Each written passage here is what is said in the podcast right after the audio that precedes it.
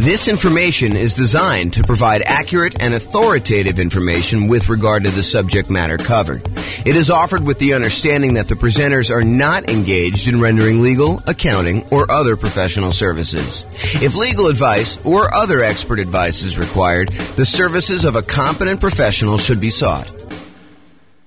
Welcome to the San Diego Real Estate Investing and Real Estate Financial Planning Podcast.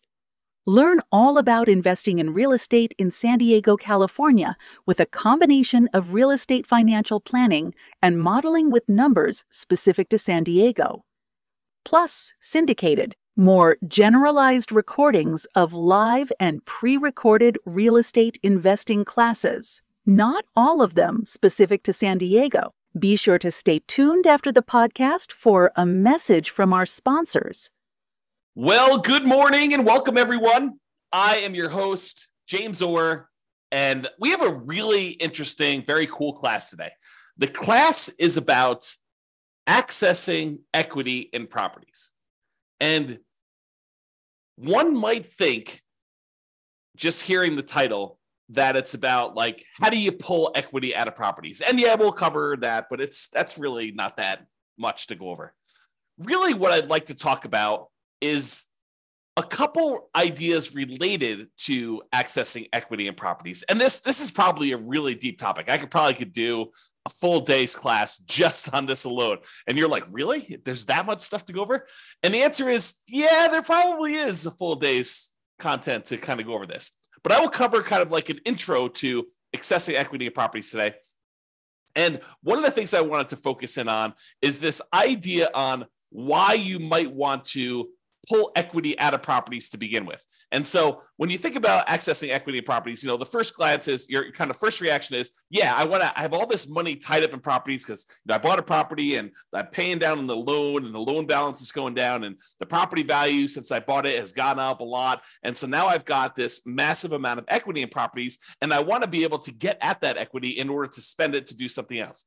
And I'm here to tell you yes, you definitely can do that and take the money and re-leverage up and buy something else. Uh, you should probably think about, you know, the how that actually changes the different returns you're getting because the returns on your equity, as you'll see here in a moment, actually change over time. And then when you take that equity out, you pay any costs associated with accessing that equity, and then you move on and, and invest that into other investments, usually by leveraging up you know, buying another property and putting only you know 20% down or 25% down on the next property when you had you know 30 40 50 60 70% equity before.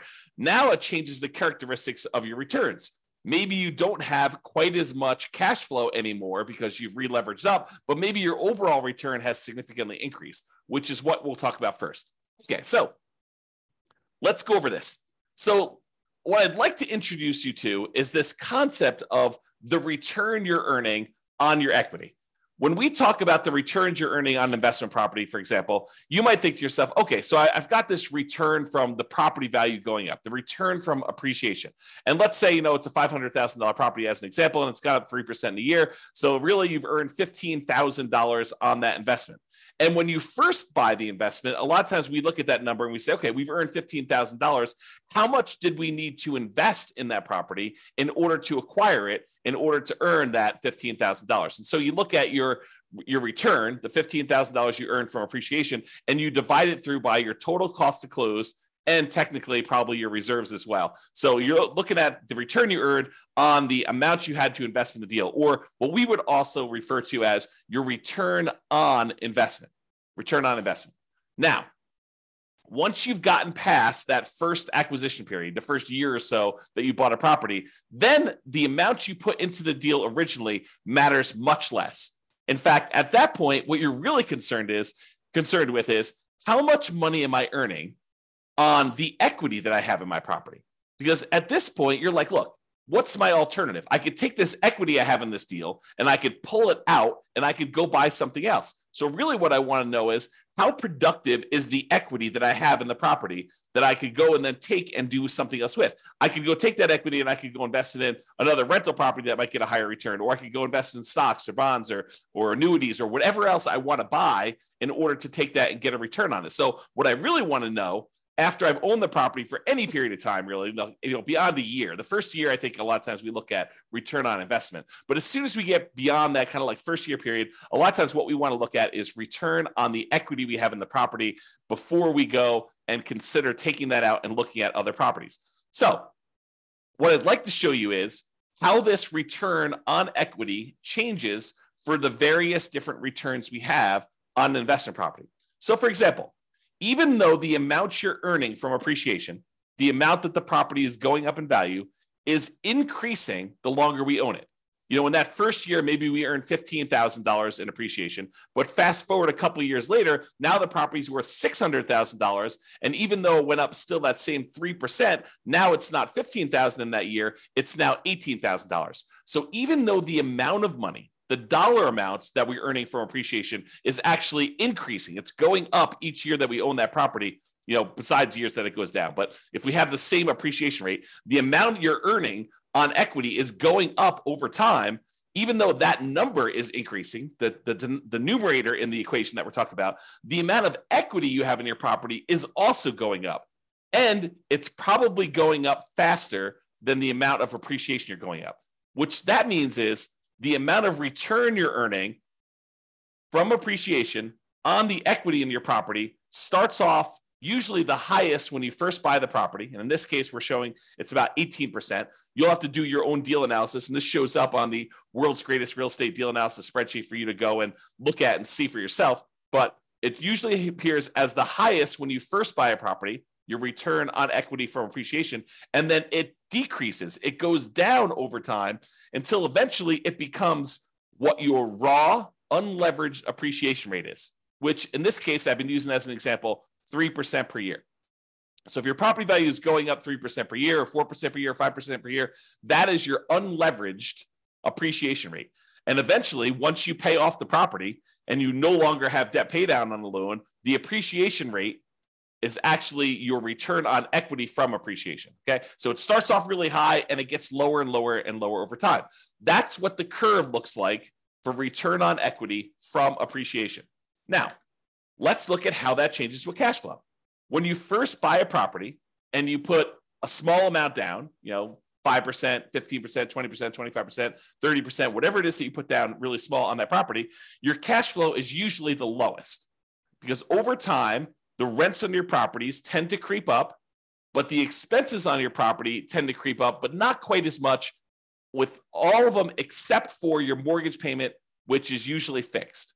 Okay. So what tends to happen is your cash flow tends to improve over time. Now, what's going on here when these little kind of like lines that get all jagged and stuff like that, that's the fact that your rent is not going up every month, that we have 12 month leases and then the rents go up and they kind of increase your cash flow. So the reason why there's jagged edges here is because we've got a, a fixed rent for the lease and then it kind of catches up here. So you can see the curve though, and your cash flow kind of improves, improves, improves, improves, improves until you get to the point here where you pay off your mortgage and then cash flow really increases and it approaches what basically is cap rate at that point. The cash on cash return on a full paid off property is going to be cap rate. So this is showing you your return on equity, even though your equity is increasing, cash flow is increasing a little bit more until it finally sort of levels out and then eventually pay off the mortgage and you get to this point. Okay, so that's what return on equity from cash flow looks like. Now, let's look at it from debt pay down. You pay down a little bit of your loan with each monthly payment that you make. And so the amount you pay off starts off relatively small, but that increases over time. The amount of principal you're paying with each payment actually goes up with each payment that you make. And so the final payment you make, you know, payment number 359 or 360, depending on how you're thinking about it, that payment has more principal part of it than it does interest. In the early part of it, your principal, the amount you're paying on principal is really small but it increases over time. However, your equity is also increasing. So just like the appreciation return, now the return on equity from debt paydown is also going down. So it starts off a little bit above 10% and it kind of decreases and decreases, decreases until finally you pay off the loan and you no longer get any return from debt paydown because your loan is completely paid off. Okay. So the return decreases over time. What are you noticing about this so far, right? Like the appreciation return is decreasing your cash flow one's increasing and it kind of bumps up when you pay it off, and your return on equity from debt paydown is also decreasing. You can see that what's probably likely to happen is the returns we're getting, the longer we own our property, the return on equity we're getting is tending to go down. It's decreasing over time. The longer we own a property, the lower the return we're getting, which is not necessarily a bad thing, except it's no longer quite the amplified, very aggressive rocket booster type returns that we typically see when we first buy a property. The longer you own that property, the less leveraged you are, and the over the lower your overall return on equity will be on that particular property. Okay, so we've covered so far appreciation, cash flow, debt pay down. The last one is the return you're earning from cash flow from depreciation, the tax benefits you get by owning this rental property. And those, just like the other appreciation and the debt pay down one, starts off high in the beginning. And eventually it goes down, down, down, down, down because the amount of cash flow from depreciation is fixed. That is a static number. You establish it when you buy the property. And then that decreases over time until 27 and a half years with a residential property. And then that goes away. That benefit drops off completely after you own the property as a rental for 27 and a half years. And so it starts off really high and then it goes to zero. So three of the four returns appreciation, debt pay down, and cash flow from depreciation, they all have that similar drop off type curve where the only one that is not like that is your cash flow one. Okay. So now let's put those all together to show you the relative sizes of them. Okay. This is not graphically summing them. It's all just showing them in comparison. So your biggest return, and, and this could vary depending on your property. Your property may have much better cash flow or, you know, much better debt pay down or, you know, whatever it is for there. But I'd say this is a pretty typical property. You know, what we would normally see in a, in a relatively normal type property. And that is that the return you're earning from appreciation tends to be the highest the return you're earning from debt paydown tends to be the next highest. The return you're earning from cash flow from depreciation or cash flow, depending on whether your property is a better cash flowing property or the the, the uh, depreciation benefits a little bit better. Like those are probably the next two, and they could be reversed. That's probably the most common switchover point. But then over time, these three returns they're all kind of coalescing down to they get to either zero for the loan payoff and for the tax benefits, which both go away after a certain period of time, or from appreciation, it tends to uh, kind of like um, become asymptotic if you're kind of a math person. It gets it gets very very close and eventually hits the um, the actual appreciation rate that you're using for your properties. And then cash flow, it starts off relatively low, it grows until you pay off the property, and then that significantly increases. So you can see though that the overall returns we're earning on our property over time, when we look at the return on equity, are going down, even though the dollar amounts that we're earning on the property are going up right? The amount of money we're earning in dollars from appreciation has gone up. The amount we're paying down in the loan has gone up. The amount we're earning in cash flow has gone up. The amount we're earning in cash flow from depreciation is the same. Okay. So it tends to be that the dollar amounts return look better and better and better the longer you hold your property, which is great. But when you think about it as the dollars I'm earning on how much money I have tied up in this deal, that is getting worse which incentivizes you. It says, hey, look, maybe I should pull some money out of equity and then go re-leverage up, go buy properties where I get back in this really high part of the curve. Okay. Now I'm going to take this same chart and I'm going to do something with it. Okay. So this is the chart showing you that, you know, the return from appreciation was, you know, probably like 18%, somewhere in there. The return you were getting from debt pay down in this particular example is just over 10%. The return you were getting from cash flow from depreciation was probably around 4%. And then the cash flow one started off really, really low, like almost zero. Maybe let's call it 1%. So you could see all those different returns. Now what I'm going to do is I'm going to stack them on top of each other so that you could see what the sum the the additive benefit what the what the sum of all of these different returns are and that's this chart so I just graphically add that, and I'm showing you that your overall return summed up at the very beginning is 34%. I'm just estimating, right? So it's about 34%. But you could see that, you know, even just 10 years later, the sum is below 20%. You know, it's probably in that 17% range. So this is why I think a lot of folks, they're like, look, my equity has grown so much in this property, especially the last few years, right? Property values have gone up a lot. We have these really low interest rate loans. And so, really low interest rate loans, they pay off really fast, faster than higher interest rate loans. Um, and then the the amount you're earning from your appreciation of the property, the property value is going up. So your equity grew really, really fast. And so this dropped off really, really fast because we had this equity, massive equity growth. And even though rents have gone up a little bit and now properties aren't quite appreciating what they were, you know, you're still paying off that loan pretty aggressively and your depreciation is still static. So you can see that your overall return has dropped off. So you're like, look, if I go do a calculation today and I look at what my return is on equity, it's probably relatively low. And so you're thinking to yourself, well, I've got you know this equity in this property. I've got hundred thousand dollars, two hundred thousand dollars. You know, if I've got a whole bunch of properties, maybe I've got a couple million dollars in equity. But if I go take that money out, if I access the equity and I take that equity and I go invest it somewhere else, my cash flow is not going to be as great because my cash flow has not been growing as much. It's probably going to be negative in a lot of cases unless I put a lot more down. But if I put more down, I've got the same return on equity issue going on where I have a lot of equity tied up in the property, my cash flow is not amazing. So this is the challenge that you, you could think about this as just like a mental framework of, you know, if you're if you're kind of familiar with this idea of the 4% rule, right? I could pull out 4% of my money that I'm holding um, in the investment. Like if I've got money in stocks and bonds and stuff like that, I could safely, I'm using safe in, in kind of square, scare quotes here, but the idea using the 4% rule or the 4% safe withdrawal rate or the Trinity study, if you're familiar with that, is that if you have million dollars invested in stocks and bonds, um, you know, using different percentages depending on how you're doing your calculations, but you could probably, probably in quotes, safely withdraw $4,000, $400,000, I'm sorry, $40,000 a year, 4% of a million dollars, uh, $40,000 a year safely and have a very low probability of running out of money. So if you think about this, though, if we were doing a 4% safe withdrawal rate later on on these rental properties, you know, we don't usually think of this 4% safe withdrawal rate with properties, but I'm going to kind of like mix the two together today. If you were doing that, you're earning, you know, probably about 8% overall return. Maybe your cash on cash return, your cap rate is going to be 5%, and then your appreciation rate is going to be about three. So you're, you're earning a similar amount to what you might earn in the stock market, except now you're pulling out, you know, 4% of this instead of the, you know, the 8% that you're doing. So in that case, you know, you're probably spending most of your cash flow is a way to look at that. However, if you constantly rebought properties and you were earning, let's call it even 30% per year, and you were only spending 4% of your equity, but every five years or 10 years, you know, when your property, uh, your return on equity dropped below 15%, you re-leveraged up, even though the cash flow wasn't there, and you pulled out some of the money to spend.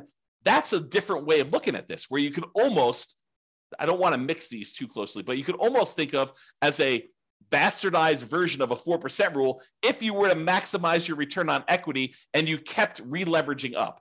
Okay. And that's sort of the idea. If you ever watched my class where I did uh, cash flow versus appreciation, where I looked at someone who lived in a market that got really, really good cash flow, and I compared them to someone who lived in a market that got really, really good appreciation. And I showed you that in both those cases, you can actually achieve financial independence. They're just different how you have to approach them. And one, you have to tap into equity in order to live and survive. And the other one, you have to tap into cash flow in order to live and survive. Or you, you choose to tap into cash flow because it's easier, right? So just looking at this, you could see. So a lot of the reasons why people want to tap into their equity is to solve this issue of your return on equity dropping off until it gets very, very low, until it becomes basically cap rate plus your unleveraged depreciation rate, which is what happens here once you've gotten past your depreciation period, 27 and a half years, and you paid off the loan 360 months in. You get rid of these two other returns, and the only ones that are left over is the cash flow and the appreciation one. Okay. So this is the the problem that we've kind of like I've been talking about, and why I think a lot of folks are interested in tapping into their equity. I think at first blush, a lot of investors are like, I want to tap my equity because I want money right? They, they think to themselves, I really just, I'm looking to buy another property. I want to know where I can go pull money out and then go use that for a down payment. Or I want to sell this off, take the money and invest in stocks or bonds or annuities or something else where you can go and invest in something and get a good return on it. And they may or may not be thinking about this concept of return on equity. But if they pause for a moment and they looked at it, they would say, you know, I think the, one of the reasons why I want to go and pull this money out and do this is because the returns I'm earning, even though their dollar amounts are higher, the return on equity has actually declined. It has dropped off because of this phenomenon where as your equity goes, the returns you're earning on that equity are actually lower. All right. So we talked about this. Many real estate investors may want to maximize their return on equity to keep their returns high. And really, what we want to do is maximize the returns on what we call true net equity. Because so far to this point, I've just been talking about equity as the difference between the price of the property and what you owe. And that's not exactly true. Because if you wanted to take that money and you wanted to go invest it somewhere else, what you really want to know is how much money am I going to walk away with after closing when I pay my closing costs, when I pay any real estate commissions, when I pay any capital gains taxes on any of the gains I've had on the property, when I've paid back my uh, depreciation recapture tax. Like all of those things need to be paid off before we actually go, go and walk away with equity. And if you look at the world's greatest real estate deal analysis spreadsheet, there is a section on there, I think it's in the lower right, where it talks about how much equity you have and then what your cost in order to access that equity is. Because there are costs. There is the closing costs, there's the capital gains tax. There's the depreciation recapture tax because you have to pay tax on the amount of depreciation you took when you sell the property. And then there's your real estate commissions. And so we got to actually take into account those in order to get at, our, get at our equity. So if you think, hey, look, my property is worth this and my loan is worth this, that's how much equity you have. That is your like raw equity. What you really want to know is how much equity you have when you pay off all those fees, and it may be significantly less than the amount of equity you thought. Okay. So, really, what you want to do is you want to maximize that return on true net equity because what you're thinking about is what's the return I'm earning on what I would walk away with if I sold that property? Because that's the amount of money you're going to take and you're going to invest in something else that you're going to want to know what return can I earn on that amount. It's not the return you're earning on your raw equity, it's the amount of money you would then get on a return from the money you could walk away with. Because you may have $200,000 in equity, raw equity, but you may only walk away with $100,000 when everything's said and done. And so if you thought you were earning 10% return on your true equity, and now you're really taking only half that back, you got to earn a lot more on your money that you're investing in something else in order to get that same dollar amount of return. Okay, which is why we think in terms of true net equity. So true net equity is the equity after you pay all the expenses to access it, including closing costs. If you're doing a 1031 exchange, any 1031 exchange fees, any real estate commissions, if you've got those, any depreciation recapture, and any capital gains. And then we show your equity, your cost to access this equity, and the return on equity on the world's greatest real estate deal analysis spreadsheet. I think it's one of the more unique things that we include on our spreadsheet because it is so important. I think there's a, there's a lot of folks that think, you know, really what I want to know is when I'm getting into the deal, my cash on cash return on investment, or some people like to use cap rate. So I think a lot of folks are looking at that. Next thing a lot, I think a lot of folks look at is what is my dollar amount of cash flow?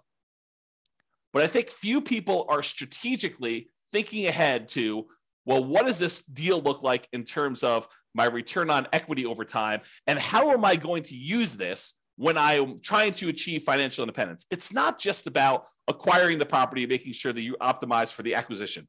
It's really what am I doing with this property? Is this a property I'm going to be holding in my portfolio long term at the very end when I'm living off of my investments? Or is this sort of like a, a, temporary rocket booster type of return where I'm trying to get like this part of the curve, you know, the early on part of this return on equity curve? And I know that I'm going to be selling this thing once it drops below whatever number you decide 20%, 15%, you know, 12%, whatever your threshold is for, hey, my property is not performing what it used to, as it used to perform in terms of return on equity. Now it's probably time for me to trade up and re-leverage and buy something else so that I can take the equity I have in this and maybe buy two properties or take the equity in this and buy take the equity in two properties and buy three properties with it. Like it's that sort of thinking that we're doing. So you need to decide which assets you're optimizing for and what you're doing with those assets when you're going to be financially independent. It's one of the reasons when you use my the, uh, the ultimate financial independence retire early budget, we have like spots on there for you to say, well, what's my budget now? What's my budget if I have like at my minimum amount that I need to be financially independent? And then what's my ideal? And you can look at how much you need in cash flow or, or, or, resources invested elsewhere in order to achieve those goals, then you can think to myself, okay, well, how do I get there? Like, which properties in my portfolio do I have already that I'm going to have at that point? We know, are they going to be free and clear? Are they going to have sell mortgages on? Am I going to re-leverage them up? What properties do I still need to buy? And which ones am I definitely selling to pay off other properties or to invest in something else like stocks or bonds or annuities or whatever? Okay. And that's the thinking I think you need to do. All right, enough of that tangent because I get excited about this stuff, as I hope you can tell. Now, there are many other classes, as said, about this particular topic. As I mentioned at the beginning of class, this could be a full day seminar. This, this whole idea related to equity and return on equity and how all this works with examples and moving it around and kind of comparing and should I sell my property? Should I go and re-leverage and how that moves my returns from one quadrant to another? Like all this stuff, it's a full day. Okay. And I don't know if I'm going to do a full day, but it could be a full day. If not, I will do a whole bunch of mini classes like this on different parts of it, and we'll eventually get it all covered, but just realize that's where we're headed. Okay. So to summarize this slide, though, that's why some real estate investors will want to access their equity. Now, the slide that you probably thought you were coming to this class for. So, how do we do that? And it's relatively simple. You can access equity in a property in two ways. You could borrow your equity, or you could sell to release equity. Okay. So, when you go and you borrow your equity, you're doing like a cash out refinance. You're pulling cash out of your deal in order to get some of the equity and convert it into money you have. But you have to pay an interest rate to borrow that money. You know, there's a traditional cash out refinance where you just pull money out and you do that. There's a reverse mortgage where you could pull money out and maybe you don't have any payments on it. Maybe it uh, just accrues. And that's usually for uh, people that are of a certain age or older and it's on their primary residence. So you can't really do that on investment properties, the reverse mortgage. Or maybe you go in there and use like a hard money loan on the investment property in order to pull that money out. Or maybe you go and you ask grandma or your uncle for a private money loan to loan money against the property you have, and you actually borrow your own equity that way. The other variation on borrowing your equity, home equity loans, home equity lines of credit, or other second liens on the property. And in some cases, you may find a lender who's willing to do like a blanket loan across multiple properties so that you can access all of them in one loan. And then you may have to get special permission to release that property if you're going to go sell it or refinance it or whatever you're going to do. But you have to go think about that, whether you want to do like one offs and do a whole bunch of these little onesies, home equity lines of credit, or you know, cash out refinances, or you want to go put like a blanket line of credit or home equity line of credit or equity line of credit across multiple properties in order to do that. So that's the whole borrow your equity side of the how do you access equity in properties. The other way is you sell. Okay. You sell the property and you release equity.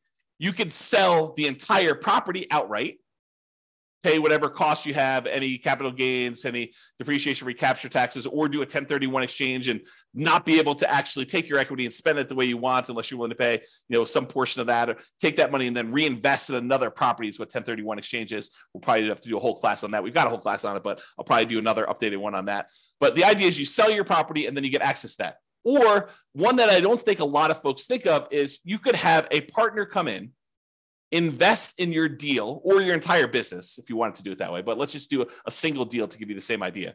Have a partner come in and invest in your single deal. They're really buying part of your equity. You're giving up a portion of your current ownership to get some cash out. And then you could use that cash out to go, because it's yours, to go buy another property and repeat. So the idea is you go buy a property, you've held it for a little bit of time, and instead of you wanting to, you kind of like get your property, um, I lost my train of thought here. Um, you basically uh, get your property and then you sell part of your equity in order to access the cash out to get cash out of the property, and then they participate in the ownership of the property. They get cash flow, they get appreciation, they get debt paid out, or you could sell off just streams of income, right? You could say, look, uh, I'm going to sell you the cash flow stream, or uh, I will sell you the equity when I go sell this property. Give them an option to buy the property, and they're participating just in the upside from appreciation and maybe debt paid out, or just the appreciation. Okay, so you could do lots of different things with that. Okay, so that is the accessing equity property. So, in conclusion, return on equity tends to go down over time as equity increases. That's this chart that we showed. Okay, so that kind of return on equity drops off. Many real estate investors will want to optimize their return on equity. And honestly, it's probably their return on true net equity. So, accessing equity becomes important. Really, the, the main options of getting your equity are borrow your equity or sell to release equity. Those are the two main schools of thought for how do you get equity out of property. It's not that complicated. I mean, there's probably a little bit of nuance and detail in there, but really those are the big picture ways to do it. That's all I got. Doesn't look like there are any questions. Hope you guys enjoyed class. This has been James Orr. Have a great day. Bye bye for now. With home prices up, mortgage interest rates up, and rents up, but not quite enough to counteract the higher prices and interest rates. Cash flow on rental properties in San Diego is harder than ever. Book a call with the Real Estate Financial Planner to apply our proprietary 88 strategies to improve cash flow on your rentals. See the show notes for a link to schedule your call and improve your cash flow today. If you're a real estate agent, lender, or professional in San Diego that wants to help our real estate investor listeners, consider reaching out to learn about collaboration opportunities with this podcast. We'd love to add more value to our listeners by having you assist our investors buy, sell, and finance their real estate investments. See the show notes to schedule a call to discuss collaboration opportunities.